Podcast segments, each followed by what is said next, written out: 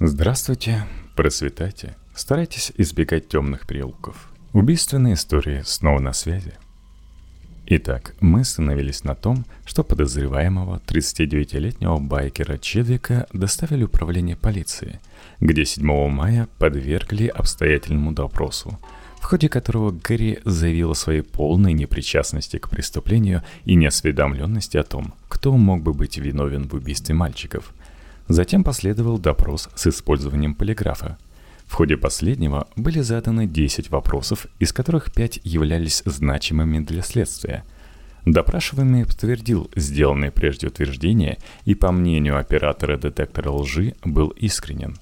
Тем не менее, работа с подозреваемым на этом не закончилась. У него попросили для определения ДНК волосы. Также для исследования на наличие следов крови были изъяты синие джинсы Чедвика и его пуловер.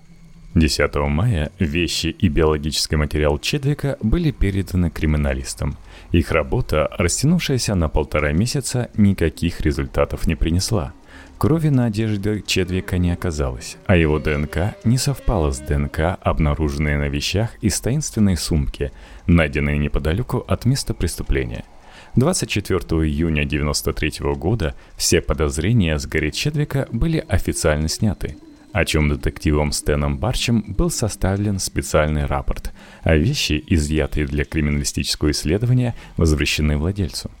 Во второй половине дня восьмого мая в управлении полиции города Литл-Рок, расположенного примерно двести километров западнее Вест-Мемфиса, обратился водитель-дальнобойщик Кеннет Говар, увидевший в телевизионных новостях репортаж об убийстве мальчиков и пожелавший в связи с этим сообщить информацию, возможно, представляющую интерес для следствия. Допрашивал дальнобойщика Руни Смит, детектив полиции Литл-Рока. Рассказ Говара звучал необычно, хотя на первый взгляд ничего явно криминального в себе не содержал. По его словам, выходило, что пятого мая он ехал в своем пикапе по трассе ай сорок из Литл-Рока в Мемфис. И примерно в тринадцать часов или чуть позже в районе городка Карл-Лайл, примерно в пятьдесят километров восточнее Литл-Рока, взял в автомашину автостопщика. Молодой мужчина в возрасте примерно двадцать шесть - двадцать восемь лет, при росте сто семьдесят два - сто семьдесят восемь сантиметров, был очень худ, имел на левом предплечье большую татуировку, изображавшую дьявола, и вел себя довольно странно. Он отказывался назвать себя, хотя Говар несколько раз наводил разговор на эту тему и сообщал о себе явно вымышленные детали. Так он уверял, будто работал садовником и газонокосильщиком, но не имел специфического для лиц этой профессии загара. Затем он обмолвился, будто родом из города Ноксвилл, штат Теннесси, где якобы работал на заводе «Тойота». Но Говар знал, что упомянутый завод находится на самом деле в другом месте, в городе Лексингтон, штат Кентукки. Незнакомец утверждал, будто пробыл в Литл-Рок совсем недолго, но во время разговора выяснилось, что он хорошо знает окрестности города и местные дороги, что выглядело странным, учитывая отсутствие у него собственной автомашины. Больше всего в необычном виде автостопщика сбивало с толку то, что он не имел спортивной сумки или полиэтиленового пакета, а держал свои вещи в наволочке. Говар запомнил рисунок на ткани и описал его допрашившему детективу. Незнакомец объяснил, почему у него нет нормальной сумки для багажа, и объяснение это тоже звучало странно и недостоверно. По его словам, он до этого ехал в автомашине с какими-то неадекватными ребятами, которые пили за рулем спиртное и курили марихуану. Остановившись на автозаправке, они залили бензин и умчались без оплаты.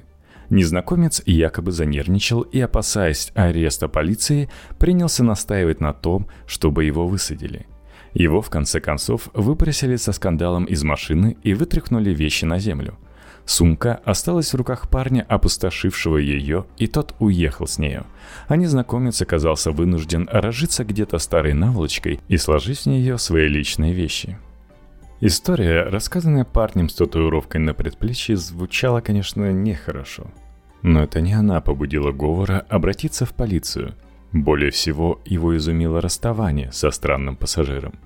На въезде в Вест-Мемфис с западной стороны тот вдруг неожиданно заволновался и попросил его высадить. Это была очень странная просьба, поскольку рядом не было живых кварталов. Однако чуть впереди имелся большой ресторан быстрого обслуживания, и Говар, помня, что пассажир сетовал на голод, предложил тому подъехать к ресторану и там поесть. Говар пообещал даже, что оплатит обед попутчика. Незнакомец, однако, забыл о голоде и категорически потребовал остановить автомашину. Кеннет так и поступил, выбросив из головы странного парня с глупыми завиральными рассказами. Расстался он с незнакомцем пятого мая примерно в пятнадцать тридцать. На том вроде бы и сказки конец. Однако шестого мая телевизионные новости взорвались репортажами о поисковой операции в Вест-Мемфисе и обнаружении тел трех детишек. Журналисты делали самые невообразимые предположения о причине случившегося и на разные лады повторяли домыслы о сатанинской подоплеке преступления. О выжженных следах на деревьях сообщалось уже в вечерних новостях, а седьмого мая про сатанинскую версию трубили все утюги и холодильники. Кеннет Говар на досуге посидел, почесал во лбу и понял, что его странный пассажир кажется ему сильно подозрительным. В самом деле, он утверждал, будто жил в Ноксвилле, но там он явно не жил, поскольку не знал, что в этом городе нет завода «Тойота». Он утверждал, будто подрабатывал стрижкой газонов и работой озеленителя, но, судя по отсутствию загара, он мало проводил времени на улице. Он не имел сумки для вещей, зато он имел татуировку сатаны на левом предплечье. Он всячески отказывался назвать себя. Он вышел на въезде в Вест-Мемфис. Он также хотел выйти из машины незамеченным, что даже отказался от возможности бесплатно поесть в придорожном ресторане. Этот человек приехал в Вест-Мемфис в пятнадцать тридцать, а через несколько часов в городе погибли дети. Было случившееся с Говаром простым совпадением, или же это было нечто большее? Как бы там ни было, заявление Говара надлежащим образом зафиксировали и передали полиции Вест-Мемфиса, чтобы не томить долгими намеками, скажем сразу, что розыск обладателя демонической татуировки никакого результата не дал. Этого человека никто в Вест-Мемфисе не видел или не запомнил. Ну или как вариант, никто не захотел признаться в знакомстве с ним.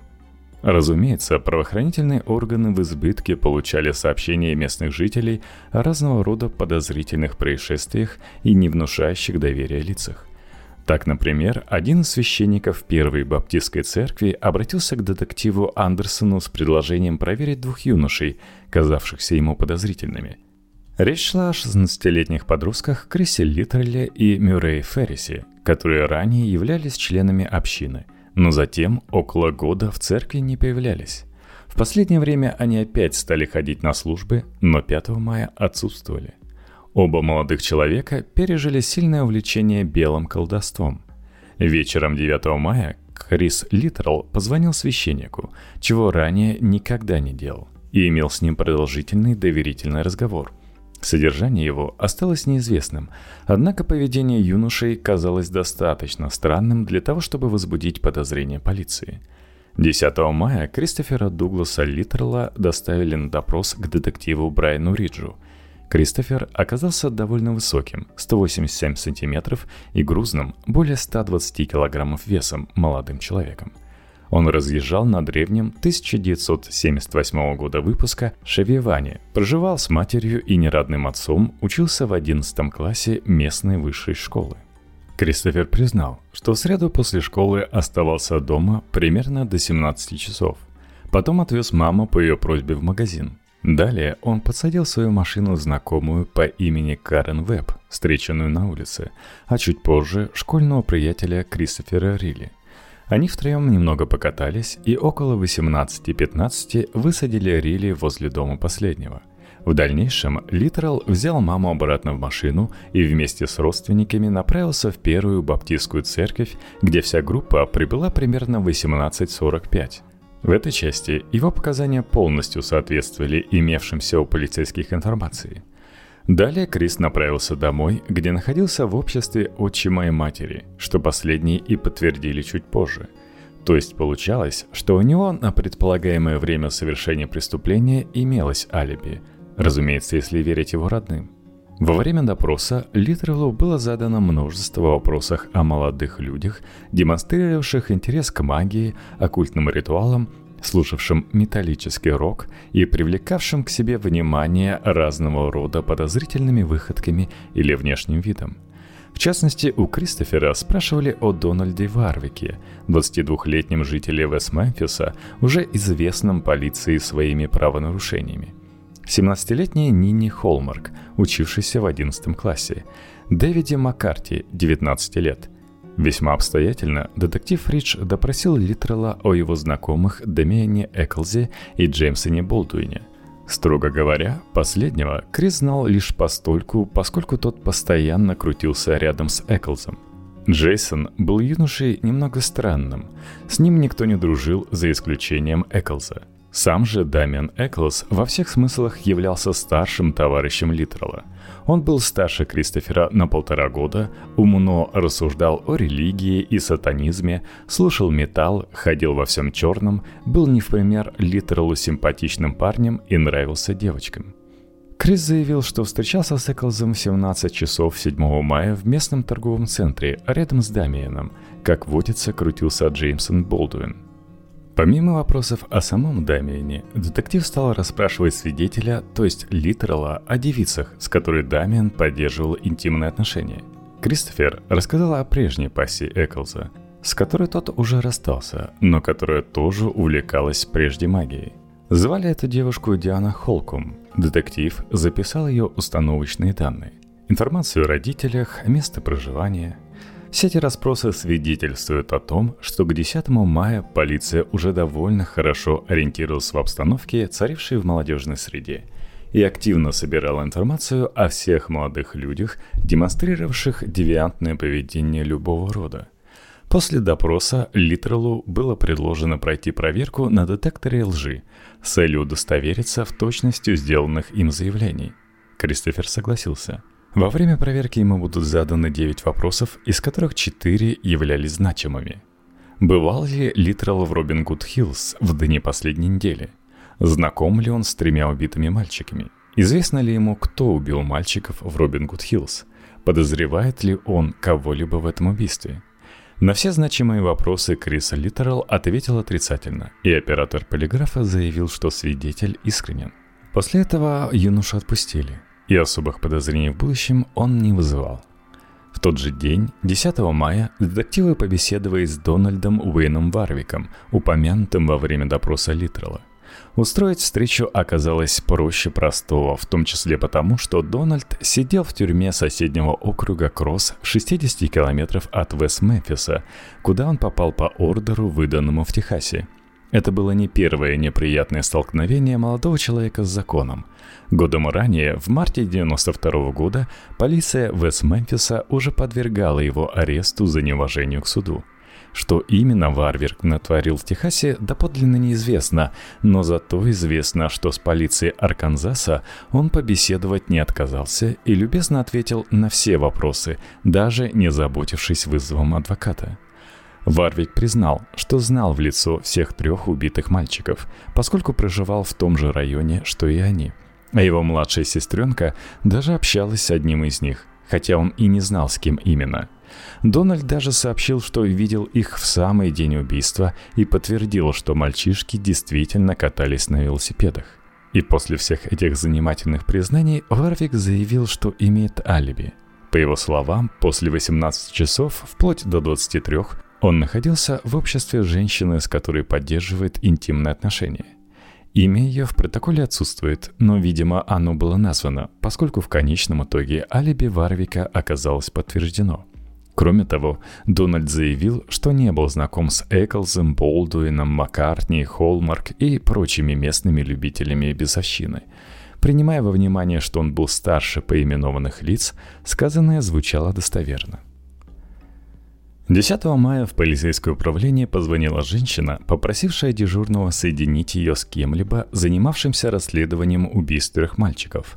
Трубку поднял упоминавшийся уже детектив Майкл Аллен, и разговор у него получился в высшей степени призанятный. Звонившая женщина, которая, по мнению детектива, была явно белой расы и притом в возрасте, сообщила, что хотела бы сохранить анонимность, после чего вывалила в уши детективу ошеломительную новость. По ее словам, убийство трех мальчиков у Робин Гуд Хиллз совершил Дамиан Эклз в паре со своей подружкой Домини Тир. Эклз сохранил в коробке части тела одной из жертв. Свою запачканную одежду убийцы отдали для стирки некоему Элджи, фамилии которого звонившая женщина не знала. Далее аноним заявил, точнее заявила, что мать Элджи намерена солгать полиции, чтобы скрыть участие сына в преступлении. Что можно подумать, услыхав такой невероятный рассказ? Сразу поверить анониму с такой байкой трудно, но отчасти полицейские уже были готовы услышать нечто подобное. Дело заключалось в том, что накануне девятого мая в полицию точно так же позвонила женщина и рассказала об этом самом таинственном Элджи. Правда, звонившая не пыталась сохранить инкогнито. Напротив, она представилась, назвавшись Нарлин Холлингсворт, тетушкой этого самого Элджи. Нарлин во время звонка девятого мая сообщила, что в день убийства мальчиков в Робин Гуд Хиллз, то есть пятого мая, видела Дамиана Эклза и его несовершеннолетнюю любовницу Домини Тир в шестнадцать сорок пять. Они прошли мимо ее авто по направлению к Робин Гуд Хиллз. Ошибка, по словам звонившей, исключалась. Она прекрасно рассмотрела обоих. Итак, в первый раз она увидела парочку в шестнадцать сорок пять, но через несколько часов молодые люди вновь попались ей на глаза. Произошло это в двадцать один тридцать. На этот раз их одежда была очень грязной. семнадцатилетний племянник Нарлин Холлингсворт, тот самый Элджи, хорошо знал Эклза и Тир. По словам тетушки, уже после обнаружения трупов убитых мальчиков он странно обмолвился о том, что ему известно, что же случилось на самом деле. Во время телефонного разговора Нарлин подчеркнула любопытную деталь. По ее словам, племянник имел сатанинскую татуировку, изображавшую три шестерки. Как видим, анонимный телефонный звонок, поступивший в полицию десятого мая, отлично дополнил прозвучавший накануне рассказ Нарлин Холлингсворт. Понятно, что схожая информация, поступившая из разных источников, не могла быть проигнорирована. Попытка проверить эти сообщения принесла результаты весьма любопытные. Домини Тир, несовершеннолетняя любовница Дамиана Эклза, во время допроса девятого мая заявила, что в день убийства в Робин Гуд Хиллз она после школы находилась вместе с Дамианом Эклзом в доме дяди Джеймсона Болдуина. Болдуин при этом был занят стрижкой дядюшкиного газона. Дядю Джейсона звали Хаббард Бартуш, но дома его в то время не было, так что он компанию друзей не видел. Побыв некоторое время в доме дяди Джейсона, Домини и Дамиан отправились в прачечную, откуда Эклз позвонил матери и попросил ее подъехать на машине и забрать Домини домой. Сам он, по его словам, устал и хотел в тот вечер отдохнуть. Мать Эклза приехала к прачечной, когда стало темнеть, и отвезла Домини Тира домой. Так что примерно в девятнадцать сорок пять - двадцать ноль ноль та находилась дома, и впоследствии мать Домини это подтвердила. На следующий день Домини встретилась с Эклзом и разругалась с ним из-за Джейсона Болдуина. По ее мнению, последний мешал их общению. Он был глуп, младше Дамиана, и его постоянное присутствие очень раздражало Домини. Наверное, самое время добавить, что девушка находилась на четвертом месяце беременности, отцом ребенка являлся Дамиан Эклз.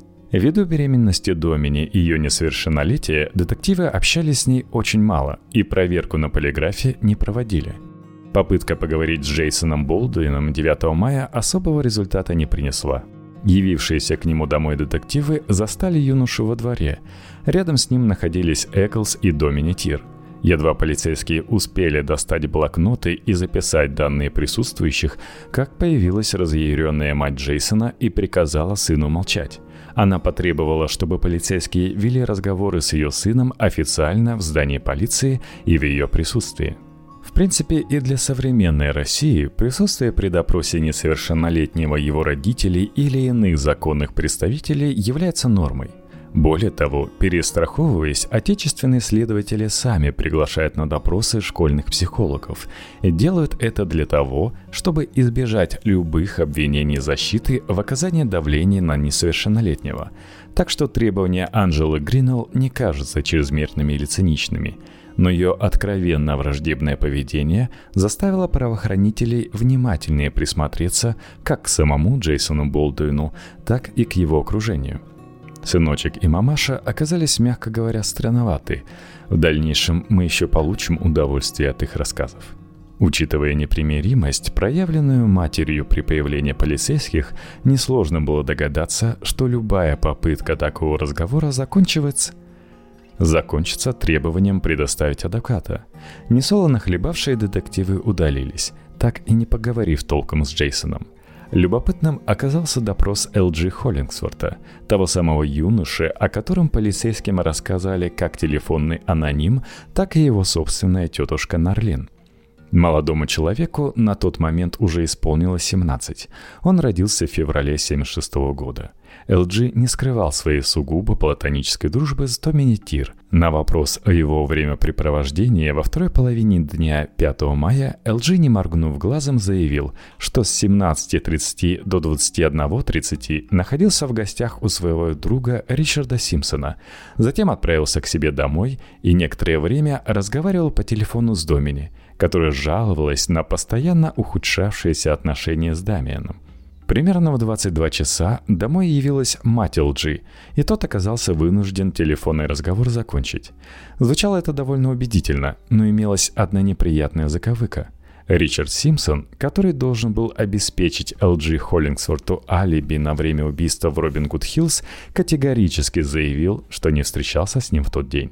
По его словам, они увиделись лишь вечером в четверг, то есть шестого мая, и то совсем ненадолго. Эта нестыковка, в силу понятных причин, чрезвычайно заинтересовала детективов. Они вернулись домой к Элджи и попросили того письменно перечислить всю спортивную обувь, которую тот носит, что Элджи оказался вынужден выполнить. Проделано это было для того, чтобы изъять обувь для сравнения с отпечатками на грунте, обнаруженными в Робин Гуд Хиллз. одиннадцатого мая молодому человеку было предложено пройти допрос с использованием полиграфа, на что Холлингсворт согласился. Во время этого допроса ему были заданы вопросы о его пребывании на месте убийства и знакомстве с погибшими мальчиками. Элджи дал отрицательные ответы, и, по мнению оператора детектора лжи, не соврал. Разумеется, детективам надлежало поговорить и с Дамианом Эклзом. Надо сказать, что к этому времени сей восемнадцатилетний молодой человек уже успел привлечь к себе внимание следственной группы. Ранее с ним имели беседу офицеры Джонс и Садбери, служившие в подразделении профилактики подростковой преступности. Они хорошо знали Эклза, поскольку тот, во-первых, не раз бывал прежде замечен в разнообразных антиобщественных выходках, а во-вторых, являлся шизофреником, и полицейским подросткового отдела не раз и не два приходилось решать вопросы о его принудительном направлении на обследование и лечение.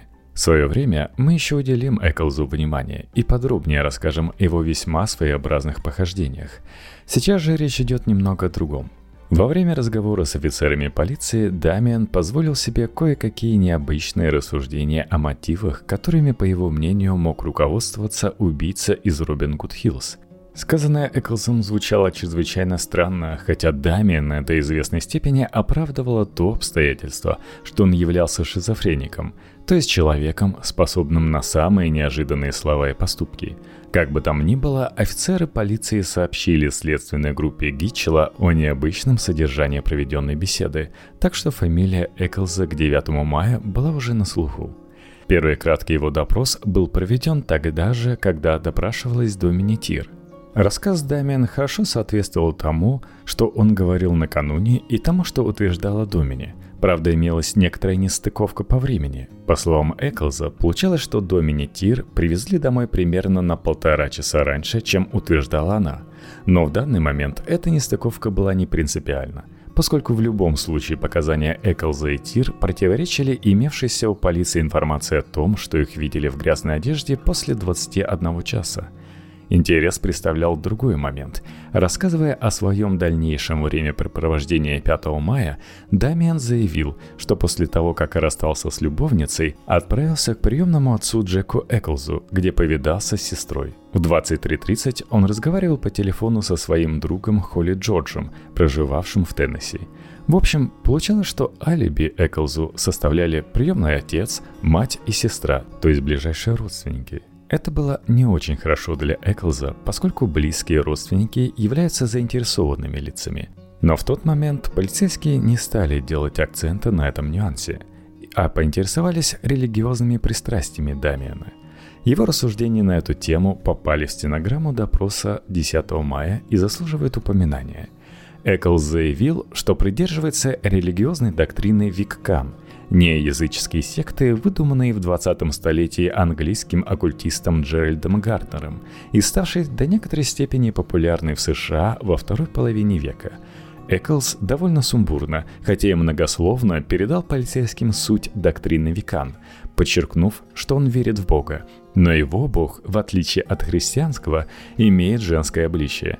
Скажем мягко, допрашиваемый о многом умолчал. На шее Дамиана висел медальон в форме пентаграммы, вписанный в круг. По поводу этого знака ему тоже задали вопрос. Он заявил, что купил его буквально за день до допроса, восьмого мая. Если верить показаниям Дамиана, тот являлся поклонником виканского учения уже пять лет. Его прежняя любовница Диана Холкум, та, с которой он крутил роман до появления Домини Тир, тоже являлась почитательницей Викан. Во время допроса Эклсу задали вопрос о том, как, по его мнению, должен был чувствовать себя убийца спустя несколько дней с момента совершения преступления. Тот ответил довольно неожиданно, заявив, что убийца будет чувствовать себя хорошо, если только у него есть необходимые внутренние силы. Любой разумный человек, обдумав ситуацию, согласится, что этот ответ являлся, мягко говоря, неуместным. И ответ этот наводил на определенные размышления, прежде всего о психическом состоянии Эклза, поскольку его формулировка свидетельствовала о полном отсутствии эмпатии и способности сопереживать. Как выяснилось, он являлся самовлюбленным нарциссом, упивавшимся собственной внешностью, способным подолгу смотреться в зеркало, играть со своими волосами. Спросили у Дамиана и его приятеля Элджи Холлингсворта. Дамиан заявил, что Элджи не его друг, а Домини Тир. Сам же он знает его мало. Несмотря на эту оговорку, Эклз рассказал полицейским о том, что Элджи вынашивал бизнес-план, который должен был их озолотить. Эклсу надлежало знакомиться с девицами и уговаривать их заняться проституцией, а Элджи Холлингсворт был готов принять на себя функции сутенера. Что тут скажешь? Нельзя не признать весьма своеобразного, хотя и лишенного всякой оригинальности направления мысли семнадцатилетнего юноши. Понятно, что после таких откровений интерес детективов к Эклзу и Элджи Холлингсворту только укрепился. Дамиану было предложено пройти проверку на детекторе лжи, и тот согласился. В ходе допроса ему задали десять вопросов, из которых значимыми являлось пять, а именно, находились ли вы в любое время среды или вечером в среду в районе Робин Гуд Хиллз? Вы присутствовали при убийстве мальчиков? Вы убили кого-либо из мальчиков? Вы знаете, кто убил мальчиков? Вы подозреваете кого-либо в убийстве этих трех мальчиков? На все значимые вопросы Эклз дал отрицательные ответы. И по мнению оператора полиграфа, допрашиваемый лгал. В ходе последовавшего допроса молодого человека проинформировали о провале им теста, что повергло Эклза в состояние, близкое к шоковому. Ему явно сделалось не по себе, и на вопрос «Чего же вы боитесь?» допрашиваемый ответил «Электрического стула». Далее Дамиан признался, что лечился от маниакально-депрессивного психоза в психиатрической больнице в городе Литл-Рок. В ходе последующего обмена репликами с детективами Эклз заявил, что готов рассказать об этом все. Дословно «I will tell you all about», если только ему представит возможность поговорить с матерью. На этом допрос был остановлен. Мать Эклза быстро разыскали и привезли в здание полицейского управления. После разговора с нею Дамиан заявил, что к убийству мальчиков Робин Гуд Хиллз не причастен и более сказать им по этому поводу нечего. Несмотря на интригующую завязку, Дамиана Эклза полицейские десятого мая все-таки отпустили и в последующие дни не беспокоили. И в принципе их можно понять. Они имели дело не просто с неуравновешенным человеком, а настоящим психотиком. Его поведение вызывало подозрения, да и алиби представлялось весьма сомнительным, но никаких улик против него не имелось.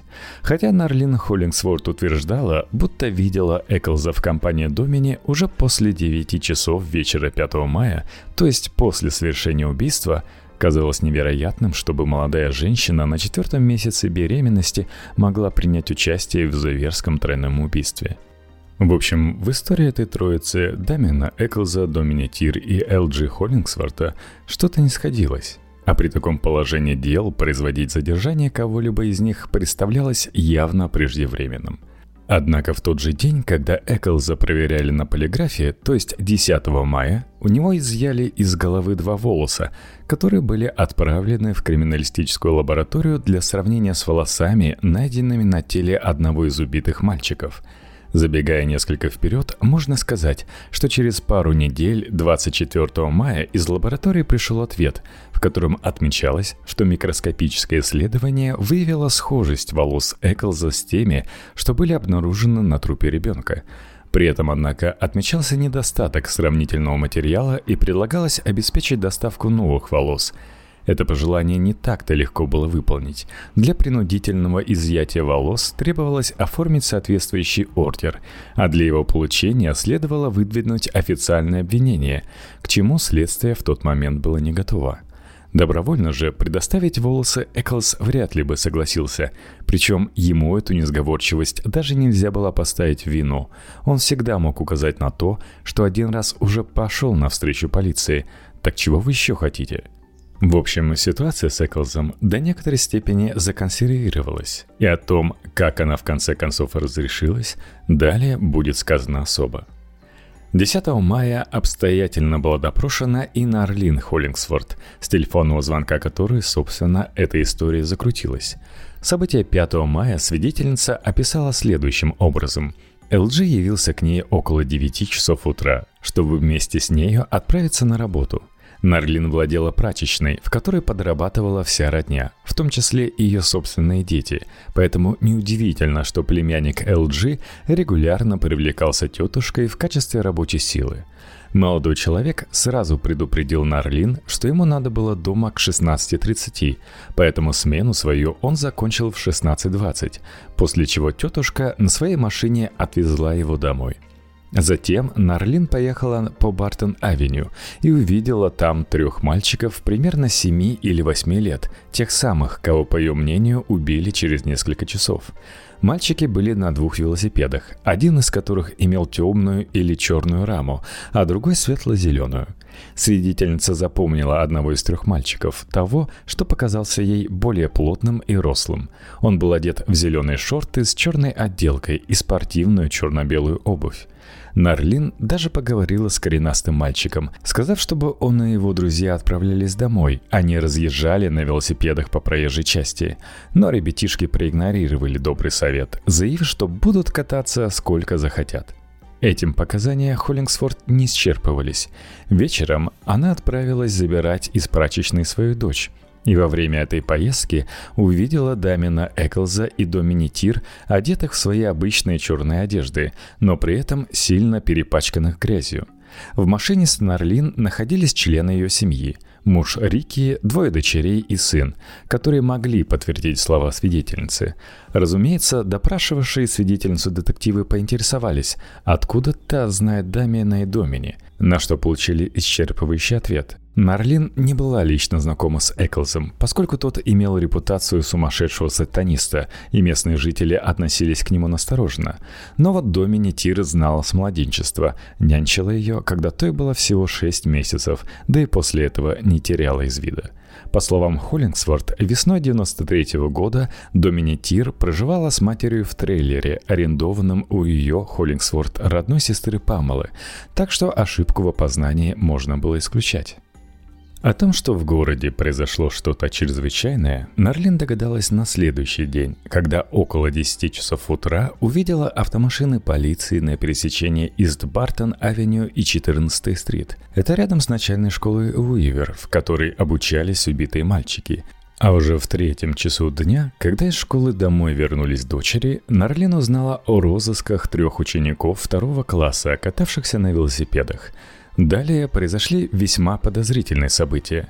Старшие девочки сообщили Нарлин, что у Элджи есть какая-то коробка размером с обувную, в которой лежат какие-то вещи, которые он запретил им открывать и вообще прикасаться к ней. Он пригрозил, что побьет всякого, кто нарушит этот запрет. Сам же Элджи обратился к тетушке с просьбой говорить всем, что он был во второй половине дня пятого мая в ее прачечной. Это фактически была просьба обеспечить ему фальшивое алиби. Нарлин заподозрила неладное, возмутилась и принялась кричать на племянника. «Тебя не было на работе, ты ушел с работы после шестнадцати». После долгих запирательств Элджи признался, что был на месте преступления. Нарлин по этому поводу разговаривала с Деброй, своей родной сестрой, матерью Элджи. Дебра якобы подтвердила свою осведомленность в данном вопросе, и уже после этого, рассказывая о событиях сегодняшнего дня, то есть десятого мая, Нарлин добавила, что перед допросом ее встретил у здания полиции племянник и попросил во время его допроса сыграть роль матери, от чего женщина, разумеется, отказалась. Между тетушкой и племянником опять завязался разговор о преступлении в Робин Гуд Хиллз, во время которого Элджи вновь признал, что побывал на месте преступления в ту среду, когда были убиты дети. При этом о непосредственном участии в преступлении речь не заходила. Элджи зловеще заявил тетушке, что если та станет говорить в полиции о Дамиане, то может попасть в беду. На что Нарлин заявила, что не боится угроз бешеного сатаниста. В общем, вот такой причудливый разговор получился у Нарлин с племянником. О том, что Элджи стирал грязные вещи Дамиана и Домини, то есть, возможно, уничтожал улики, напомним, что именно об этом и говорил аноним, позвонивший в полицию десятого мая, речь во время допроса Нарлин Холлингсворт не заходила. Скорее всего, последняя ничего об этом не знала. Хотя, как видим, некая таинственная коробка в ее рассказе присутствовала, точно так же, как и в телефонном сообщении анонима.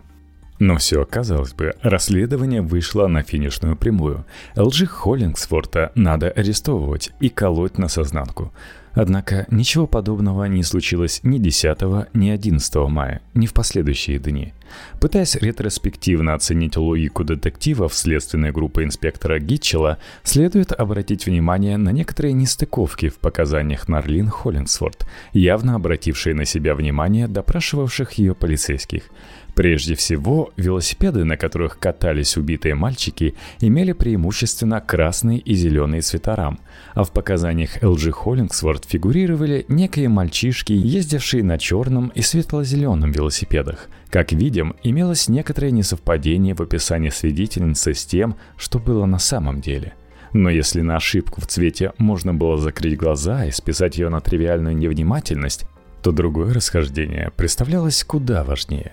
Приемный отец Криса Байерса утверждал, что тот оставался дома примерно до семнадцати пятнадцати, то есть до того времени, когда Джон Байерс уехал в местный суд за старшим сыном.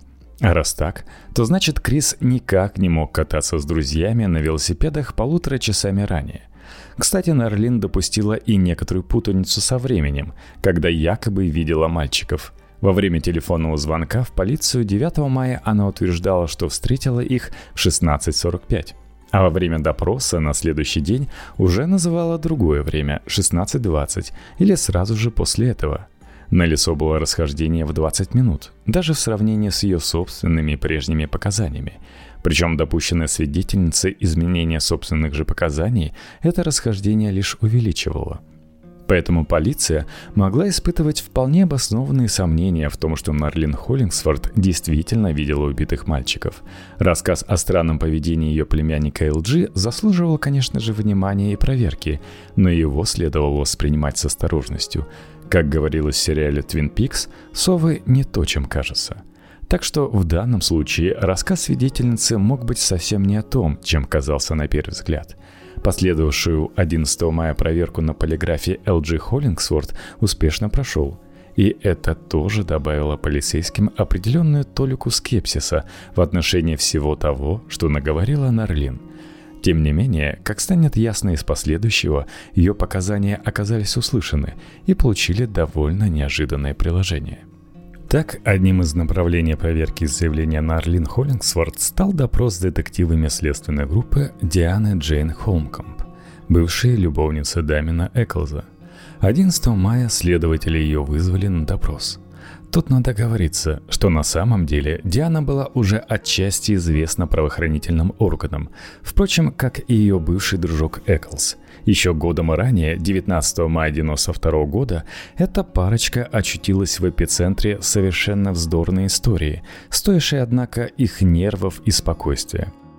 В тот день они были задержаны полицией города Марион, расположенного по соседству с Вест-Мемфисом, за неподобающее поведение в общественном месте. но сбежали с полицейского участка. Опасаясь преследования патрулями, молодые люди решили переждать до темноты в пустующем трейлере. На первый взгляд, идея была остроумной, но подкачала ее реализация. В то время, когда парочка влезала в трейлер, ее заметили соседи и вызвали полицию. Со всех сторон примчались патрули и без церемоний вломились в трейлер, где обнаружили беглецов, прячущихся в крохотном санузле. Особый комизм ситуации придало то обстоятельство, что молодые люди оказались раздеты ниже пояса. Другими словами, проникнув в трейлер, они тут же занялись сексом. По результатам этих дурацких похождений Дамиан Эклз получил целый букет дополнительных обвинений, начиная от противодействия правосудию и проникновению в чужую собственность со взломом до сексуального нападения на несовершеннолетнюю. Диане тогда шел пятнадцатый год. Хотя сама Диана Холкум никаких претензий не заявляла, это мало могло помочь Эклзу, поскольку девушка, очевидно, не достигала возраста согласия, а значит, сексуальный контакт с ней был наказуем независимо от наличия заявлений потерпевшей. Трудно сказать, чем бы закончилась эта история для Эклза, если бы молодой человек не зарулил в конечном итоге в сумасшедший дом в Литл-Роке и не обзавелся заветной бумажкой, в которой сообщалось, что он настоящий шизофреник, подверженный маниакально-депрессивным психозам. Едва Эклза записали в дураки, полиция интерес к нему потеряла. В общем, парочка была колоритной. Говоря об Эклзе и Холмкум, трудно удержаться от того, чтобы не процитировать слова из песни о эс пэ-студии. «Странно и смешно наш устроен мозг, в нем четырнадцать извилин в девятнадцать лет». Тут шутят, что у Дамина и Дианы, похоже, четырнадцать извилин было на двоих. В апреле девяносто третьего года, примерно за месяц до описываемых событий, Диана и Дамиан расстались, что представляется логичным. Дамиан отыскал к тому времени Домини Тир, новую юную дурочку, которая к тому же моментально от него забеременела. Оставаться в гареме шизофреника Диана Холкум не намеревалась, выпав из обоймы Дамиана. На момент допроса от прежней нежности Дианы к Дамиану мало что осталось. Оно и понятно. Последний заявил, что если Диана родит девочку, то он убьет ребенка. Кому понравится такое слышать, причем от человека, официально признанного психиатром полным дураком, точнее шизофреником, но для рядовых жителей Арканзаса разница между тем и другим была ничтожной. Как заявляла во время допроса Диана, она не виделась со своим бывшим любовником уже месяц. Юной девушке были заданы в общей сложности тридцать два заранее подготовленных вопроса, после чего общение приняло форму свободного. Холкум сделала несколько довольно интересных замечаний о своем бывшем бойфренде. «Дамиан сумасшедший, в его голове перемешаны наркотики и сатанизм. Дамиан хранит череп кошки и книги о сатанизме в своей комнате. Дамиан говорит, что он занимается белой магией, но это ложь. Он занимается черной магией, но иногда говорит, что серой. Я ненавижу себя за то, что я была настолько глупа, чтобы участвовать во всей этой движухе». Разумеется, такого рода разглагольствования не могли не заинтересовать полицейских. На вопрос о том, мог ли Дамиан Эклз убить мальчиков в Робин Гуд Хиллз, Холмком ответила следующим образом. «Я сказала бы так, что Дэмиана не было там, потому что он трус и страшится попасть в тюрьму. Но он мог бы приказать сделать это, и, возможно, Джеймсон Болдуин был бы тем, кто выполнил бы приказ». Но далее Диана признала, что, по ее мнению, Дэмиан каким-то образом вовлечен в произошедшее в Робин Гуд Хиллз. Понятно, что после столь интригующего начала детективы уже не могли остановиться на полуслове и предложили девушке пройти проверку на детекторе лжи. Холкум не отказалась. Согласно официальному рапорту, ей были заданы десять вопросов, из которых значимыми для следствия являлось четыре, заданные в разбивку с непредставляющими интереса. А именно, «Вы когда-либо бывали в Робин Гуд Хиллз?» «До второй половины четверга вы уже знали что-либо об убитых мальчиках? Вам известно наверняка, кто убил мальчиков? Вы намеренно отказываетесь предоставлять информацию?» По мнению оператора полиграфа, Диана ответила искренне на первый, второй и четвертый значимые вопросы, а вот на третий, касавшийся осведомленности об убийстве, солгала. Эта информация, конечно же, представляла огромный интерес для следствия, и мы увидим, как она отзовется в последующих событиях. Но именно в те дни оперсостав полиции штата Вест-Мемфиса, занятый расследованием, был завален работой по проверке поступавших сообщений. Поэтому изучение странностей, связанных с поведением Дианы Холмком, немного попридержали. А уже на следующий день, двенадцатого мая, детективам безотлагательно пришлось разбираться с новыми сигналами. В тот же день утром инспектор Гитчелл, осуществлявший общее руководство оперативной работой, получил письмо, написанное школьной учительницей Беверли Маккарти, в котором содержалась любопытная информация. Остановлюсь на таком вот клиффхенгере.